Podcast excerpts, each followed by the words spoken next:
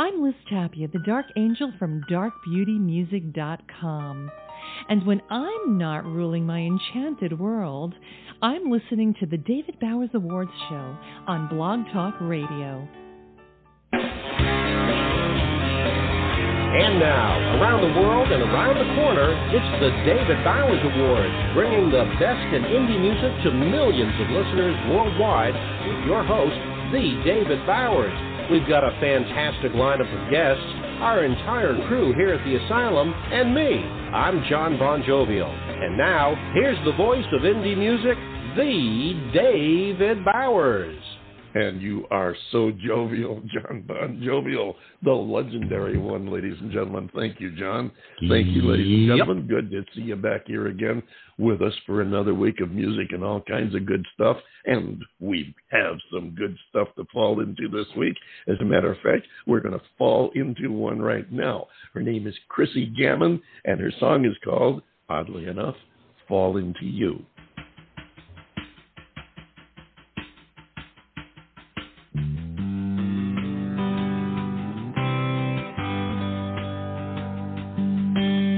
Chrissy Gammon,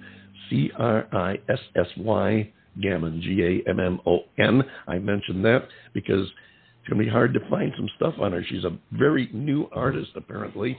There's not a lot of information available, but I can tell you this is the second single from her album Fall Into You, which is following her previous track, Dear Diary.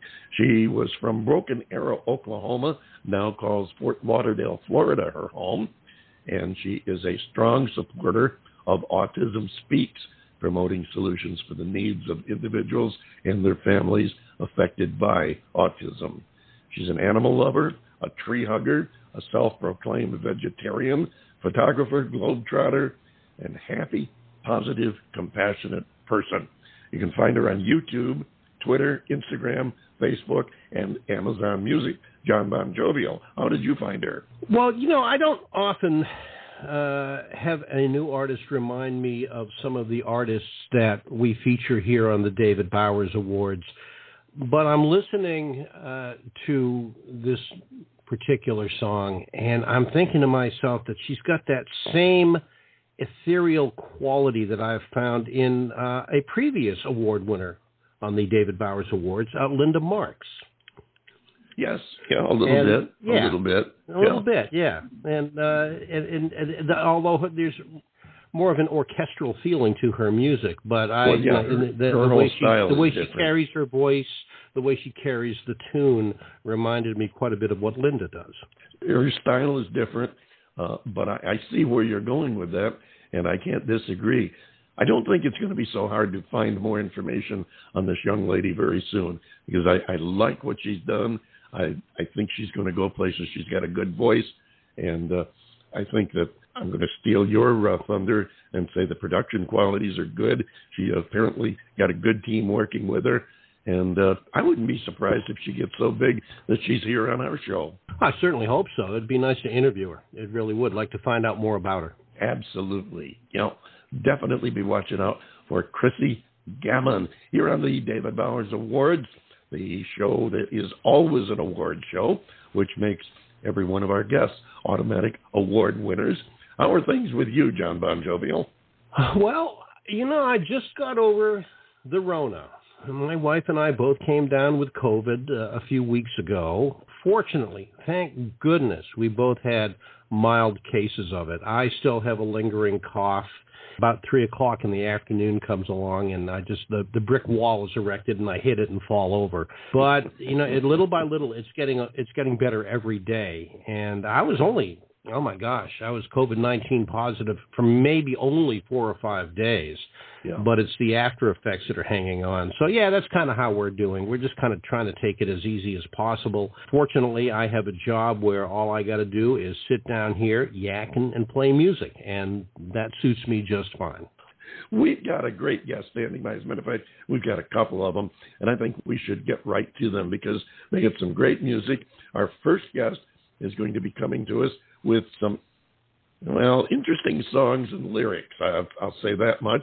And we're going to listen to his first track called Toilet Texting.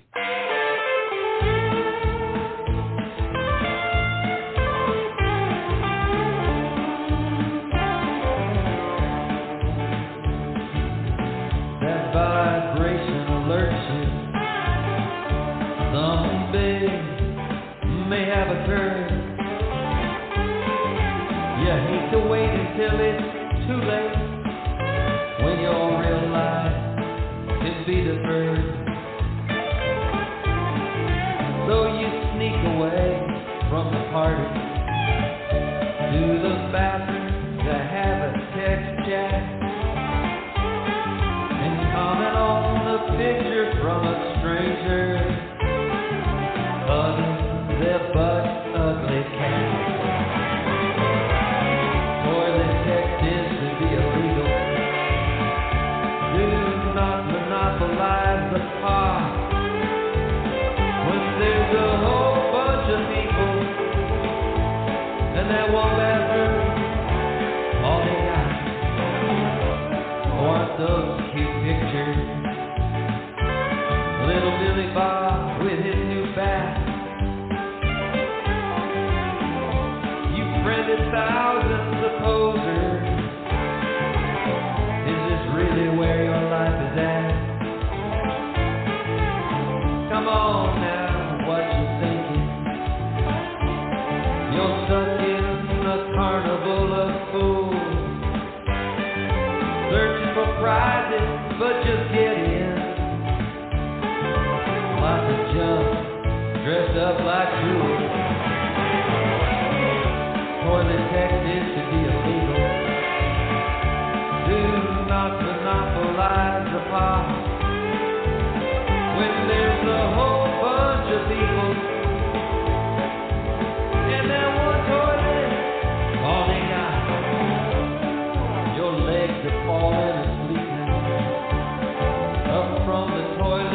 fall into the wall. Of course, you quickly post a selfie, thrown on the floor after the fall. Now you live out of the bathroom, walking past those anxious people in line. They're more than slightly pissed off, 'cause you took so damn much time. Toilet texting should be critical, should not monopolize the pot. When there's a whole bunch of people, and at one toilet, all they got, it's just not right. Toilet texting. It should be illegal. I don't know where he came up with that idea, but I'll tell you what, we're going to find out right now. Paul Nourigat, come in here and talk with us. Hey, gentlemen, how are you? Doing just fine, Paul. Welcome aboard. Glad to have you here with us, and I got to ask you, all songs that come to writers come from certain inspirations, and I would love, and I'm sure our listeners would too, love to know the inspiration for that song. Well, all these songs on this album in particular came from something that either annoyed me or I found humorous, and in this case, I've been in those situations where I hear somebody talking on the phone in the bathroom. I know there's people waiting, and you can hear their texting. They've got that little click sound, and mm-hmm. and it's kind of unthinkable. But the reality is, most of us have probably gazed at our phone in the restroom once or twice in our life. Well, anyway, there's some people that do that, and they have no care at all for the world around them. These might be the people that are talking on the phone when they're at a counter and a clerk's trying to help them, but they're just too important for that person. So mm-hmm. I like to make fun of it, and that's what I'm doing. It's just teasing out something that probably shouldn't happen. I hear you there, Paul, and I got to say I love it. It's the thing that caught my attention when I was screening new music and artists.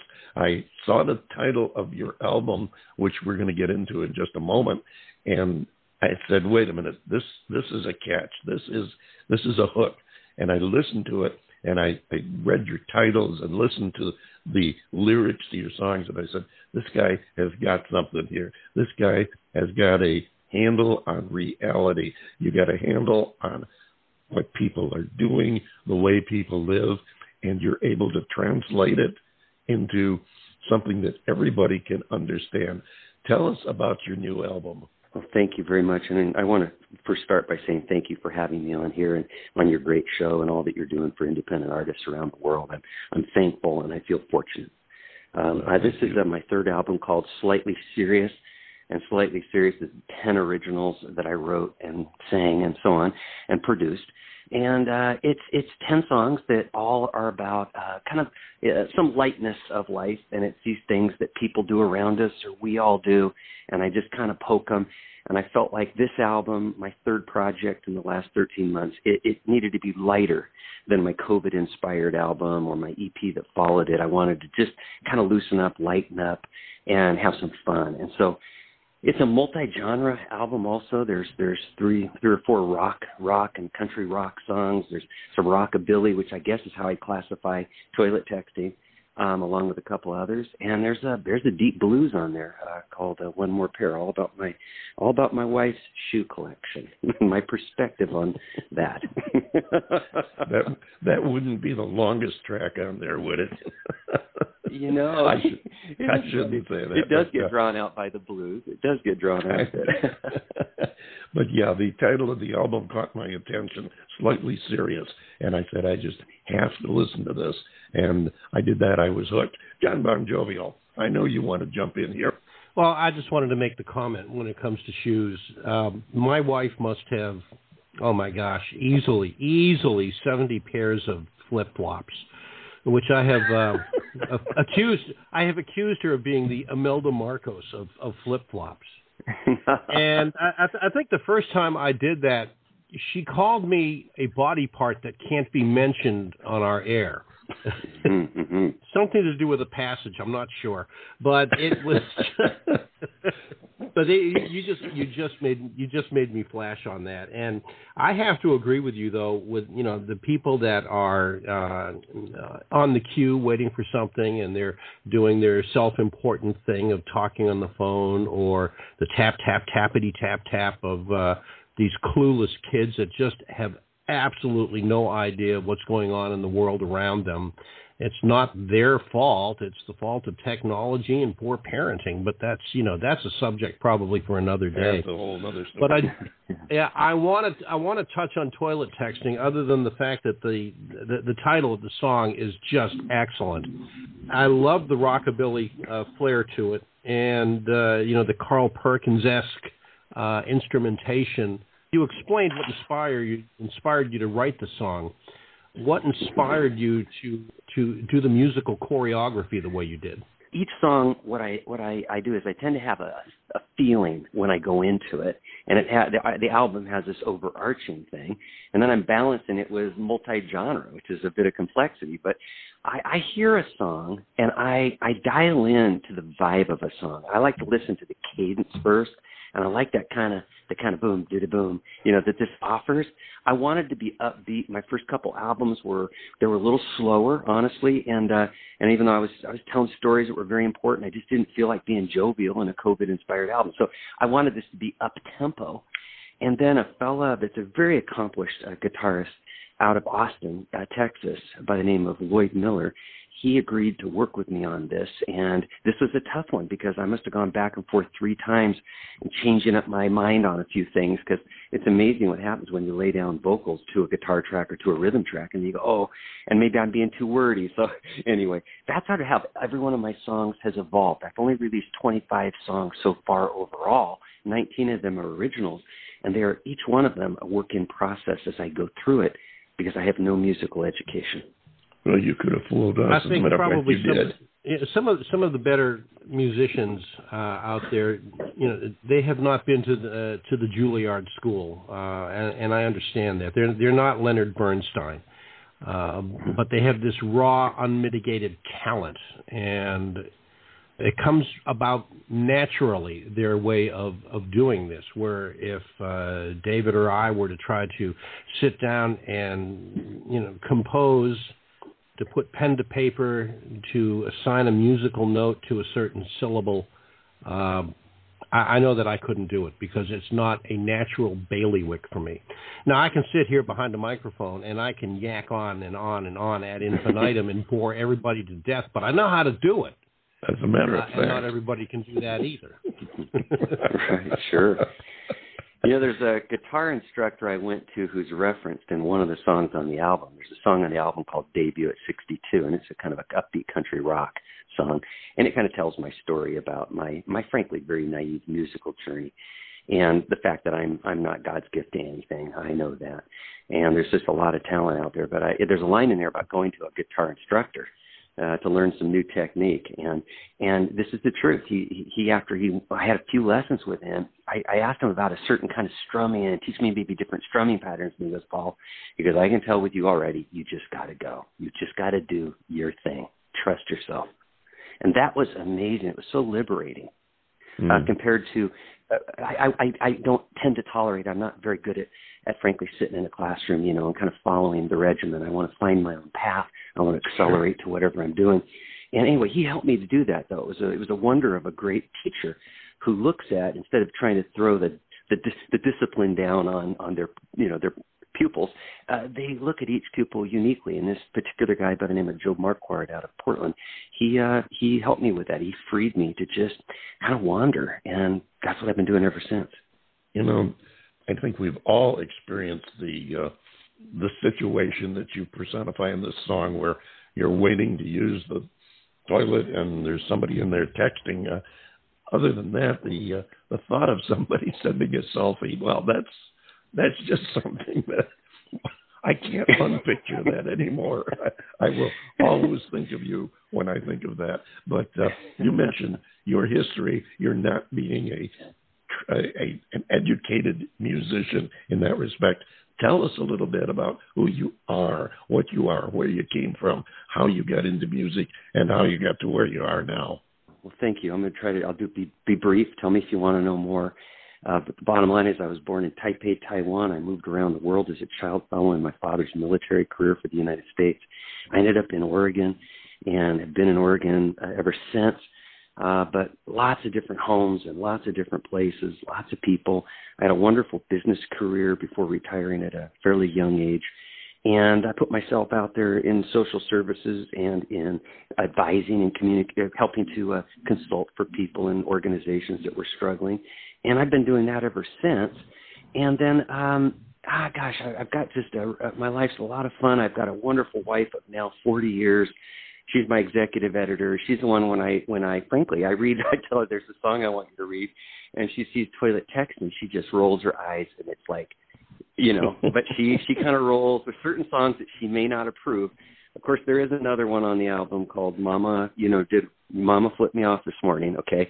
But those are the most risque songs, and I actually rated that as where you have to put a child alert on it. So I did that. That's not my style. But anyway, so I did that. I've enjoyed a really great life. I mean, I make beer. I play music. I like to be out in the garden. I like to play some golf. I like to fish, blah, blah, blah. Kind of a normal life, I think. And music came to be in a hotel lobby 5 years ago, walking in, checking in at a hotel in Hawaii, a vacation with my wife, and that lady at the front desk says, "And will you be doing the complimentary ukulele lesson in the lanai tonight?" And I said, "No." And before I finished it, my wife said, "What time?" Next thing you know, we're sitting around with a bunch of people 10 or 20 years our senior, learning how to hold a ukulele, how to strum it, et cetera, et cetera. And I did that for a couple of years. We went out and bought a couple right away and did that for a couple of years and learned about notes and chords. And then I started writing some songs. And then I thought, gosh, the ukulele, it's really cute. And I love it, but it's kind of cute. And I kind of wanted that bigger sound. And I went to a guitar store and I was looking at their ukuleles. And I was looking for a bigger ukulele. And I described what I want. And the salesperson was pretty cute. He says, "Sir, they call that a guitar." So next thing you know, I buy a $100 Stella off of Craigslist because I didn't know if I had game, and I'm not going to buy something really nice until I figured out. So anyway, that was that. And then I started writing prolifically, and now I got 100 songs that I've written that want to come alive. I can tell you this: you're always going to have a place here on the David Bowers Awards because I love what you're doing. I love your storytelling and the fact that you capture something that we all think about, but nobody is doing. Nobody is writing songs about some of these every day. I mean, stop and think about it. When was the last time you heard Bruce Springsteen do a song about toilet texting? Well, I think he's probably just got better taste than me. Well, he's got a lot. I don't know about taste. He's got a lot. Although Bruce Springsteen did sing a song about getting a redheaded woman to tune up your tires. Yeah, that's good. And people like Bruce Springsteen that candidly have laid the path for independent artists like me that would never get where I could get and where I've gotten in such a fast pace, which without them having, frankly, done a lot of stuff that you can piggyback on, that you can learn from. So that's pretty amazing is the truth. In the age of the Internet, there's just so much access out there to information. It helps you learn quicker, and it's helped me to do what I've done. Yeah, it's been a great ride so far, and I thank you guys. I've got a fall project coming out. Do you want to talk about that or not, David? Absolutely. Tell us about it. I'd love to hear it. Thank you. So this one's going to be a little deeper. I'm going to take these same kind of concepts, but they're the things that don't just kind of annoy us. They really bother us.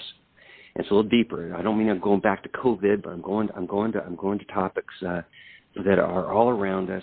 And it's not original thought, but when I've written the songs about homelessness, I've written the songs about this war going on overseas, and I kind of want to call out some things that I think deserve being called out in a little more assertive way than they have been.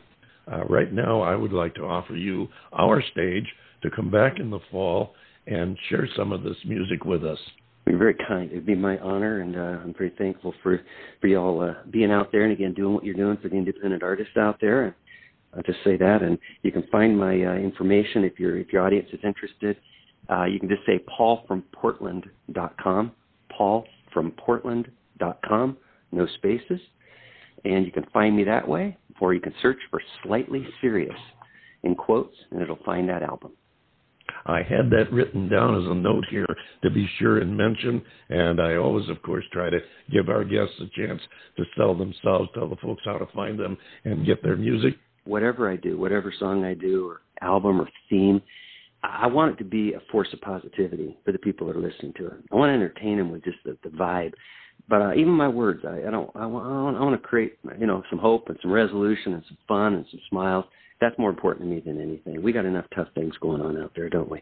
We absolutely do, and you absolutely have done that with this album, Slightly Serious. I love it, and I can't wait to hear your more deep subject matter that you have coming up with your next project, because if you can take something as you have here, toilet texting or whatever the subject, and put it into a song that is both telling and humorous at the same time, I can imagine what you're going to be able to do with deeper subject material. I'm definitely looking forward to that, and I'm absolutely serious about having you come back and share it with us.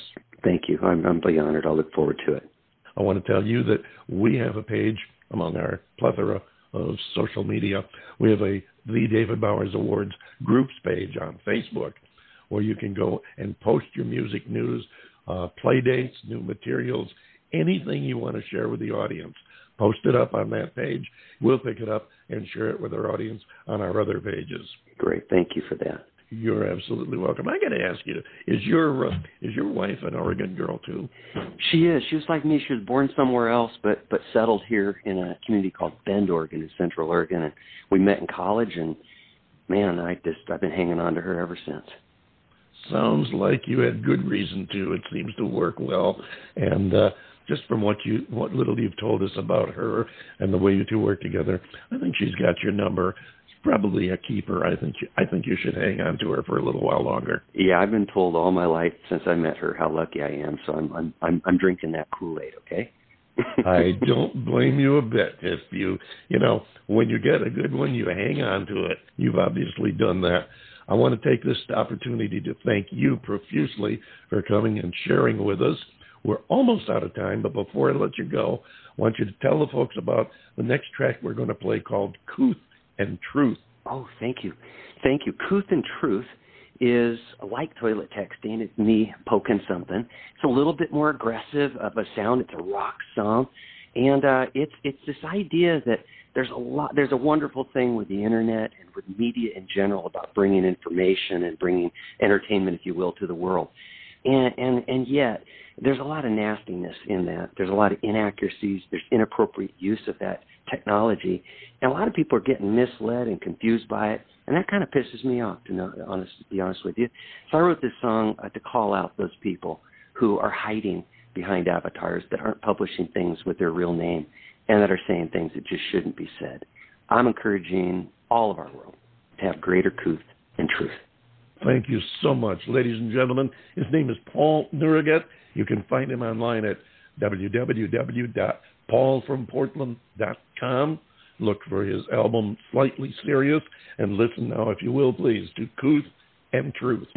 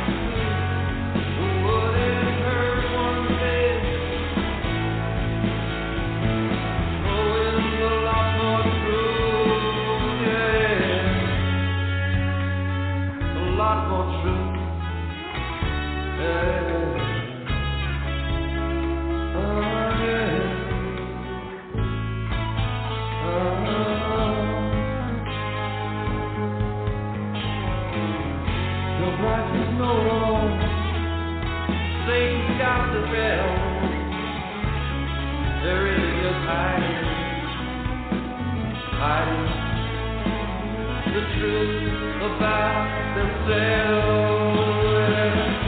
Little less noise. How about some food? And it wouldn't hurt one bit. Growing a lot more fruit. A lot more fruit, yeah. A lot more fruit.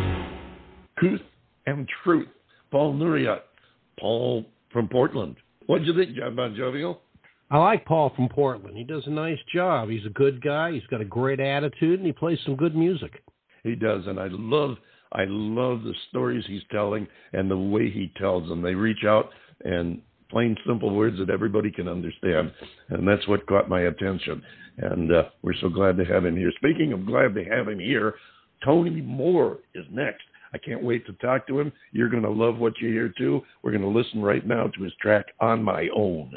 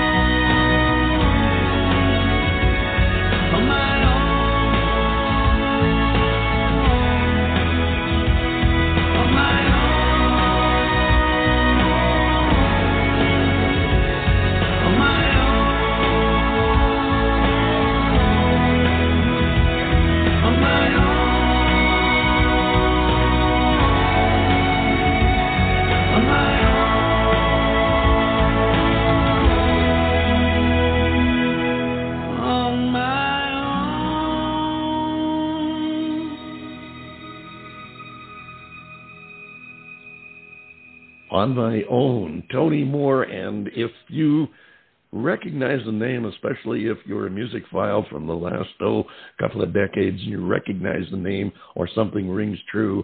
You might know him better from his days with Iron Maiden and Cutting Crew. Tony, come on in here and say hello. Hello, David. Hello, John. It's great to be on your show. Thanks for inviting me. Oh, you're absolutely welcome. We are so pleased and honored to have you here with us and to be able to share what you're doing now as opposed to what you were doing. When did you make the transition? Well, to be honest, it's like it's a continuous, it's like a conveyor belt of life. So do you ever remember those old game shows where they'd have a conveyor belt of all the things that contestants could remember? Right. So life, I think, for everyone is a little bit like that. The conveyor belt brings a new thing along, and I enjoy that. And then, so it's not like one thing started and stopped, and then it's just kind of it's been a continuous journey. So I've never stopped making music, but of course, all musicians and performers tend to have a kind of a sine wave in their career where they're doing things that have a bigger popularity, and then sometimes we disappear into the valleys where we're not so apparent. The thing I was referring to really was what you're doing now as compared to, say, what you were doing with Iron Maiden. There's a slight difference there.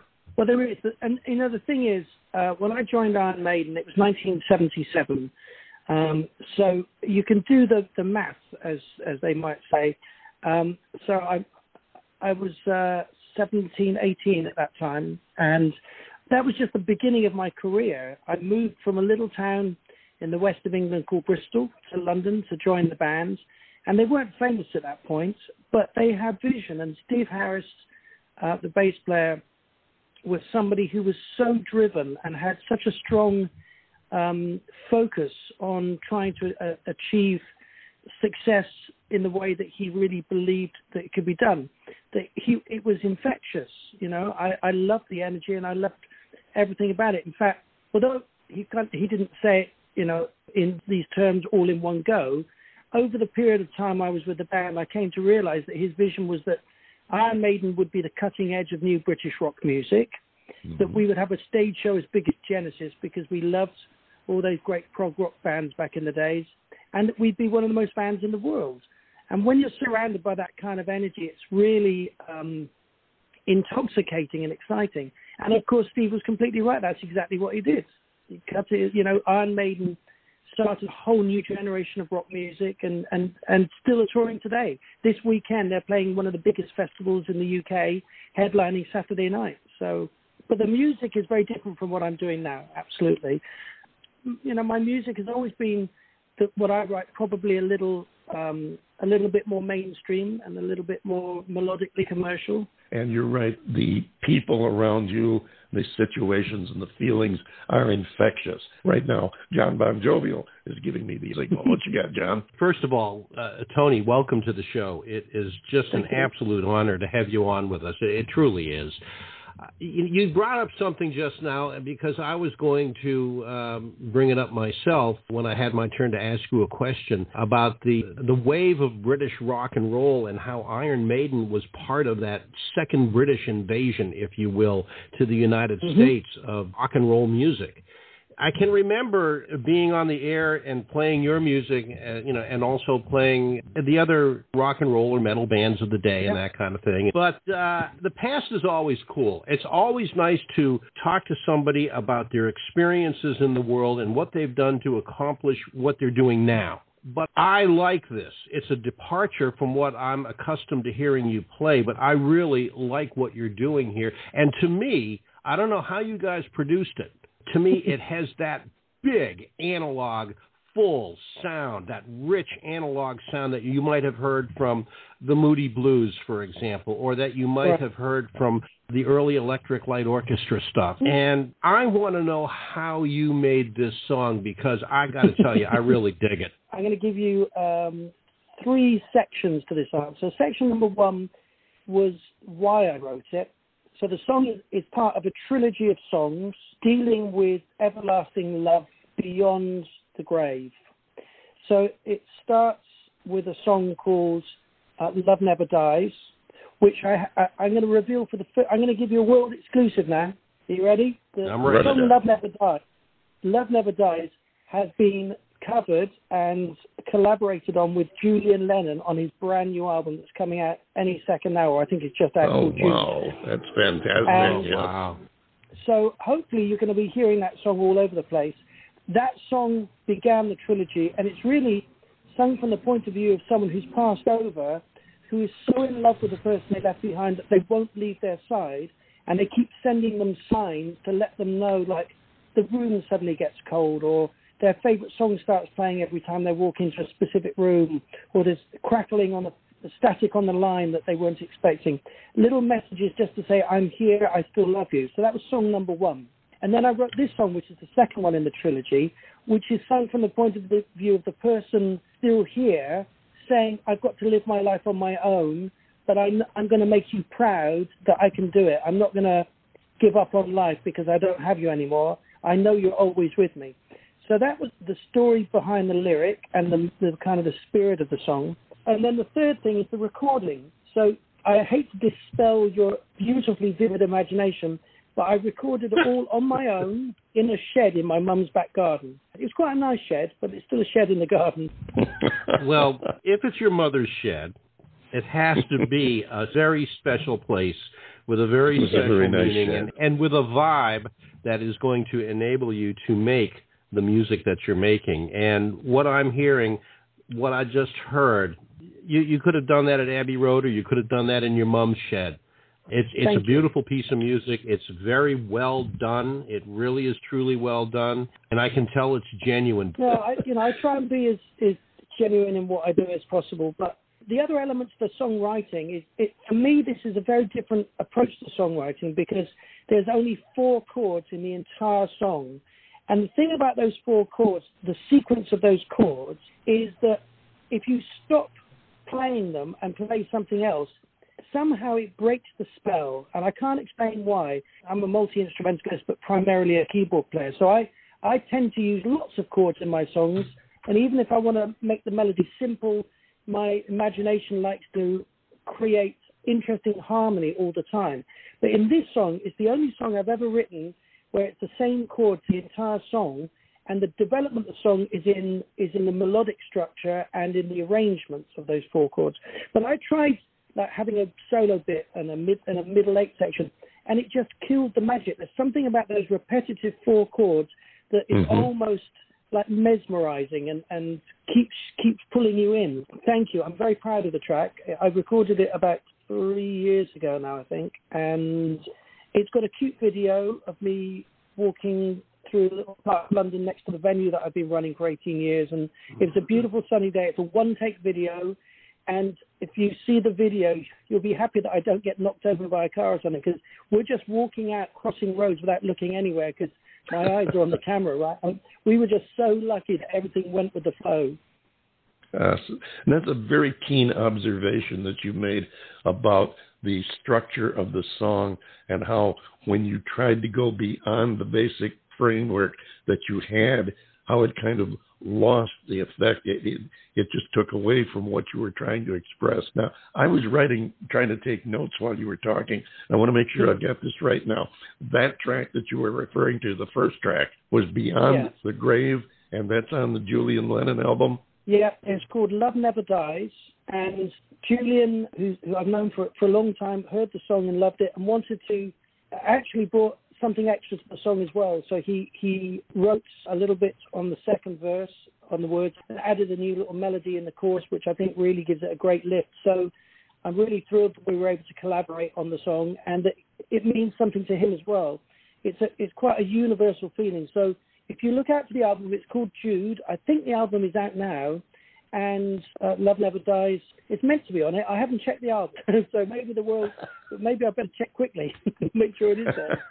I'm sure some of our listeners will be out checking too. I know I'm going to, because I want to hear the trilogy. Now, the one thing I didn't get, and I'd like you to mention again for my benefit as well as the listeners, what was the third track in the trilogy? Well, because I didn't tell you about that. So the third track is called Stardust, and it hasn't been released yet.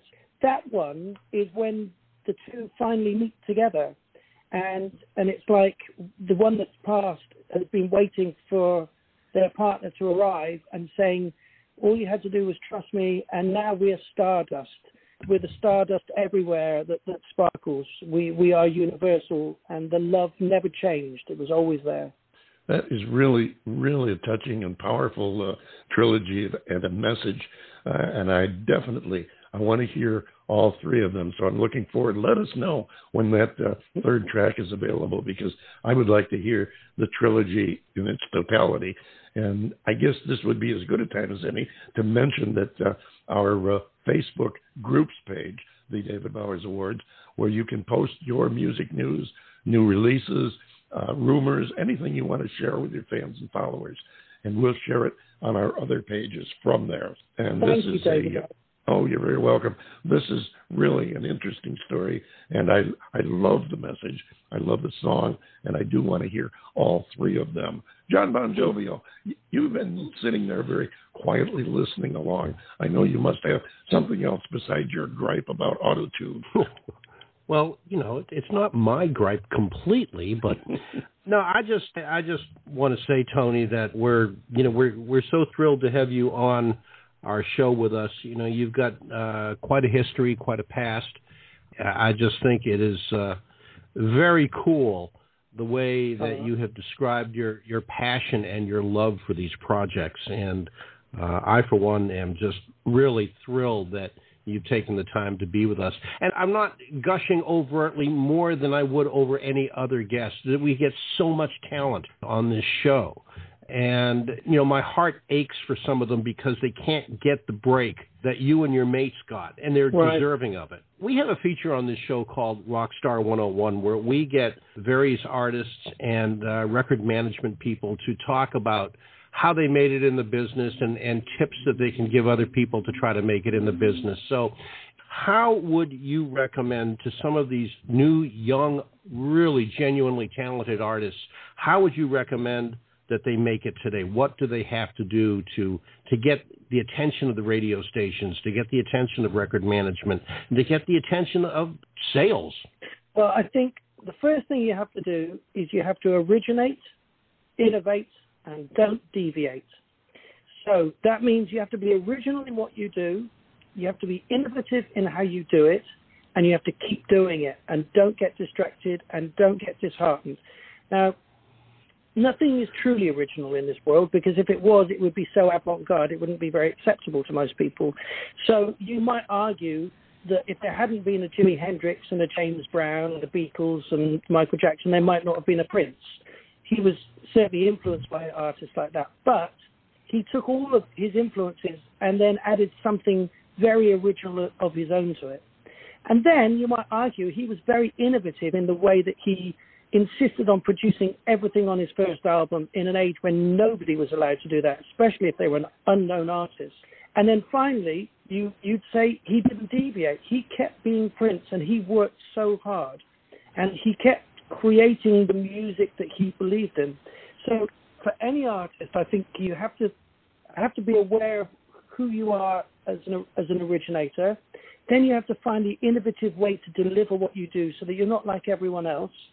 And you've got to keep doing it. You mustn't give up, right? Because you don't know if the next door you open is the one that's going to lead to success. And you could be the one that just gave up on the moment that could have all happened for you. Very well said. We could have you come in and do a Rockstar 101 feature sure. for us. We better look into that. What do you think, John Bon Jovial? Think we should look into that? Oh, absolutely. That's why I asked him that question, because in talking to him over the last, 10 or 15 minutes or so, Tony seems to have such knowledge, not only his own personal passion for the music, but the knowledge of the business. And you're talking about your bandmates back in the 70s before Iron Maiden was known and the passion and drive that they had. And I'm thinking to myself, this is a natural for Rockstar 101. Actually, that's another good example. Steve Harris and that original lineup of Iron Maiden and the vision of what it was going to be was very original.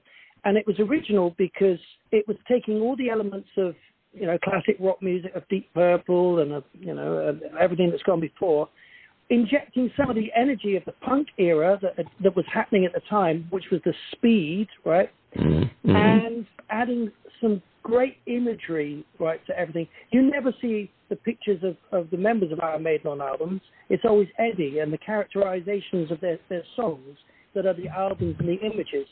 So they were very innovative. When everybody else wasn't thinking about how powerful the image can be, they achieved a career in selling T-shirts. I guarantee that if you go and walk in a major city any day of the week, you'll see people wearing an Iron Maiden T-shirt. It's part of our culture, right? They were innovative in what they did because they just worked. They didn't deviate, right? They toured for 18 months at a time or 19 months at a time after I left the band. I want to give you a chance to tell the folks how they can find you online and, most important, how they can get your music. Okay, I'm on Instagram. It's just Tony Moore, M-O-O-R-E. My website is tonymoremusic.com. I'm all over Spotify and Apple Music, and I've got a brand new single that I wrote for my mum. I wrote it and recorded it in the shed again, and it was written because she was her dementia had become quite bad, and I wanted to write her a song just to let her know that everything's going to be all right and I'm going to look after her. And so that song's called Let Your Heart Begin to Sing, which is the brand new single. Well, I understand, deeply sympathetic to that. Based on what you've told me about the shed, you might have an album cover sitting right there in your mother's yard. Well, there's a lot more to talk about the shed, but we should save that for another show. And I'll look forward to having you back for another show if you'll join us.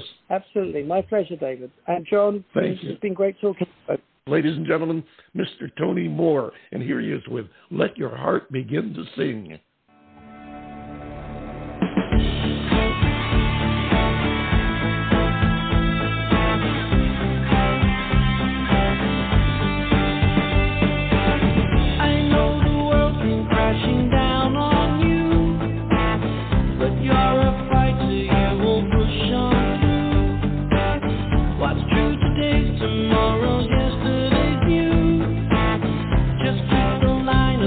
The one thing that you